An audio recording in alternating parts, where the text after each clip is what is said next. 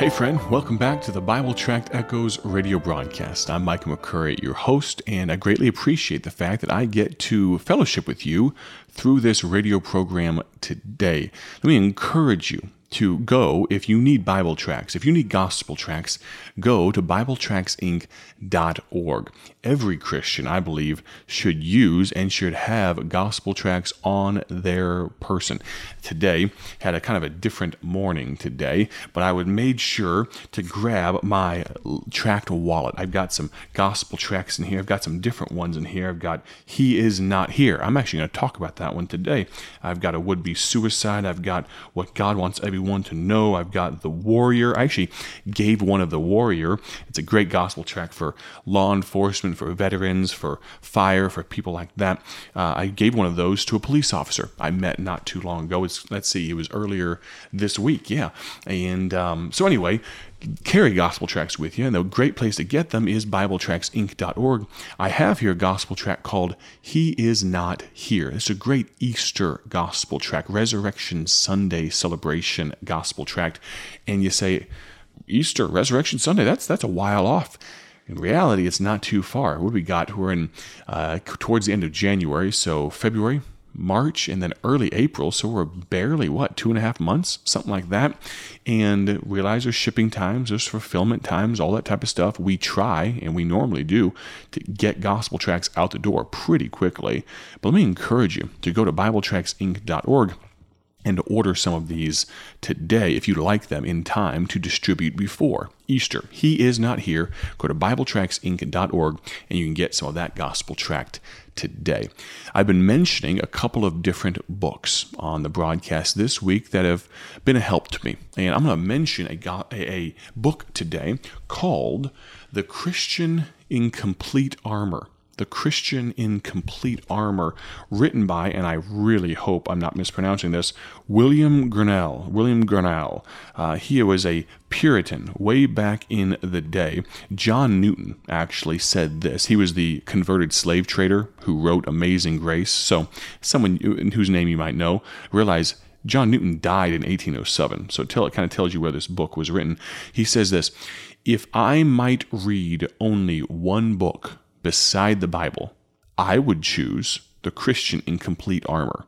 Now that's a pretty strong, uh, pretty strong recommendation there. This particular book, it's actually what I have is a three-volume set. This was, I believe, if I recall correctly from reading the forward, it was a one massive set, and this is kind of the abridgment of it because this was actually no, I'm sorry, I'm, I'm reading right here. It was first published in three volumes in 1655, 1658, and 1662, and uh, I'm reading a reprinted version from like 2009 or so. But I encourage you. This is such a great. It's one of those ones I can only read about. If I get through a whole page, I'm doing pretty well but it just so smites me. It just so convicts me and uh, encourages me to be a Christian in complete armor, to raise the level of righteousness, the spiritual level, my spiritual maturity, my spiritual temperature, my walk with God. That's a good one for you to consider. And of course, I, I was just talking about volume one. There's volume two and volume three. Uh, oh my, they're, they're good stuff. Now, we're in the book of Mark today. We're in the book of Mark, chapter number 1. We are still in Mark chapter number 1. Lord willing, in the near future, we will get to Mark chapter 2. Well, actually, kind of making it one verse per day, which is a great blessing. We're not getting too bogged down. And once we get to some of the uh, the stories, the accounts, uh, uh, Jesus uh, calming the Sea of Galilee, and Jesus with a maniac of Gadara, and things like that, we'll progress just a little bit faster because we'll probably take those stories in chunks and knock out multiple verses at one time. Mark chapter number one. Are you there? If you're not, you can just listen as I read aloud. Mark chapter 1, we'll read verse 1 down through verse number 7. All right? Verse number 7 will kind of be our text for today. But Mark chapter 1 and verse number 1, the Bible says this The beginning of the gospel of Jesus Christ, the Son of God. As it is written in the prophets, Behold, I send my messenger before thy face, which shall prepare thy way before thee. The voice of one crying in the wilderness, Prepare ye the way of the Lord, make his paths straight. John did baptize in the wilderness, and preach the baptism of repentance for or because of the remission of sins. And there went out unto him all the land of Judea, and they of Jerusalem, and were all baptized of him in the river of Jordan, confessing their sins. And John was clothed with camel's hair, and with a girdle of a skin about his loins, and he did eat locusts and wild honey. Now, John, as we talked about yesterday, was a little bit of a peculiar personality. We talked about in verse number five that he was a popular person, but that popularity does not equal the touch of God, though John most certainly had the touch of God on his life. We talked back in verse number four, uh, let's see, verse number four about a potential problem with uh, thinking that baptism is required for the remission of sins, but we explain that that word for towards the end of the verse in modern English vernacular could, to our understanding, I should say, we'd probably say because of. I use the illustration that if I got a speeding ticket, hopefully I won't, but if I got a speeding ticket and I said I got a speeding, I got a ticket for speeding, does that mean I got a ticket so that I can go over the speed limit? No, what I mean is I got a ticket because I was speeding. And so understand that's what we mean when we're talking about what, what the Bible, I should say, means in verse number four.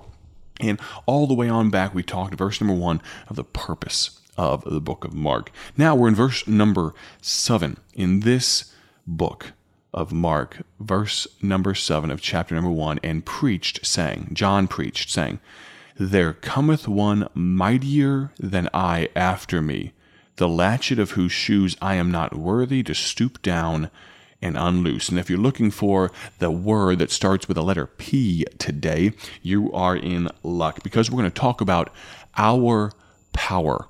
We preach Christ. Now, realize, of course, the power bank, the power, the the what we plug into as Christians to to suffice us, to not only satiate us, to satisfy us, but to allow us to overcome the difficulties of the world, the difficulties of the flesh, the difficulties of the devil. The power for salvation and every other is Jesus Christ, and of course the Word of God. And John is making mention of this.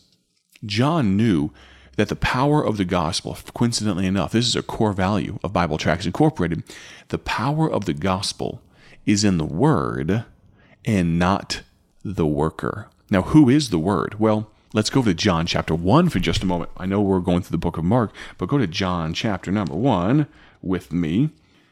Let's see here, find it. John chapter 1 says this. Verse number 1 In the beginning, in the beginning was the Word, and the Word was with God, and the Word was God. Who is this Word we're talking about? Oh, if you guessed Jesus, you'd be correct. The same was in the beginning with God. This, these are some of the verses that help us develop the doctrine of Jesus Christ being co equal with God and realize Jesus was not created by God. Jesus was not the creation uh, uh or something that came after God the Father. No, he is co equal with God, regardless of what some cults will say. You only have to read John chapter 1, verse number 1 and 2 to get that. But the same was in the beginning with God. Oh, in verse number 1, the word was God. There's no, uh, I don't understand how you can make bones about that. That is what it says what it says. Verse number 3, all things were made by him and without him was not anything made that was made. In him was life, and the life was the light of men, and the light shineth in darkness, and the darkness comprehended it not. Does that sound like anyone you know? Jesus Christ, I hope you know him. Well, the power of the gospel is in the Word. And we're not just talking about the physical 66 books of the Bible I'm holding in my hand. We're talking also about the Word, capital W, Jesus Christ. So flip back over to the book of Mark, chapter number 1 and preach. This is John, verse number seven, saying, There cometh one mightier than I after me. And then get this John says, The latchet of whose shoes I am not worthy to stoop down and unloose. He's saying, I'm not, in our modern terms, I'm not worthy to untie his shoes. John must have understood. Uh, go to book of Romans, chapter 1, book of Romans. John understood that he was not the end all be all. He was popular, yes. I think we saw that, what, in verse number five. He had many throngs of people that came to him, many people that were baptized after accepting what he preached, meaning that he, people needed to accept the forthcoming Christ, the future coming Christ, and get saved. But he understood that there cometh one after me, mightier than I. Romans chapter 1 and verse number 16, the Bible says this For I am not ashamed of the gospel of Christ for it is the power of God unto salvation to everyone that believeth. The power of God. What is the power of God? The gospel of Christ. John was just a truth teller. John was just a messenger. John was just a herald. John was just a newsboy. He was just one of those young men back in the early 1900s and whatnot that stood out there and would hold up a newspaper, extra, extra, read all about it. That was John the Baptist. And he understood it, even though Jesus said about him that he was one of the greatest men to ever walk the earth. He understood that Jesus was far greater. I ask you today, do you realize your place in God's economy? Please understand, I'm not putting you down today. I'm not saying you're not you're unworthy or worthless. No, Jesus died for you. But do you understand what our job is? Our job is to take gospel tracts just like the one I mentioned at the beginning of this program, and our job is to tell people, not just through gospel tracts, that's just a tool, one tool. But our job is to tell others about the glorious gospel of Jesus Christ because the power of the gospel is in the word. We're supposed to tell the words. That's why this book is so important.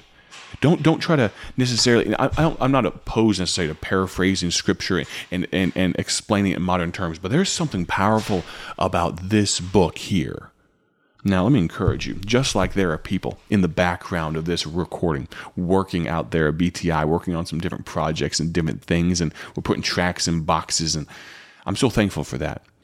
But can I tell you, we need people like you to partner with us for the sake of the gospel to tell a lost, without Christ, and dying world about him. Let me encourage you if you have questions about what I talked about today, or maybe you want to tell me how you use gospel tracks, text me at 309 316 7240. Again, I'll give it to you slow 309 316 7240. Join us tomorrow on the Bible Tract Echoes radio broadcast. Have a great day for His glory, and God bless.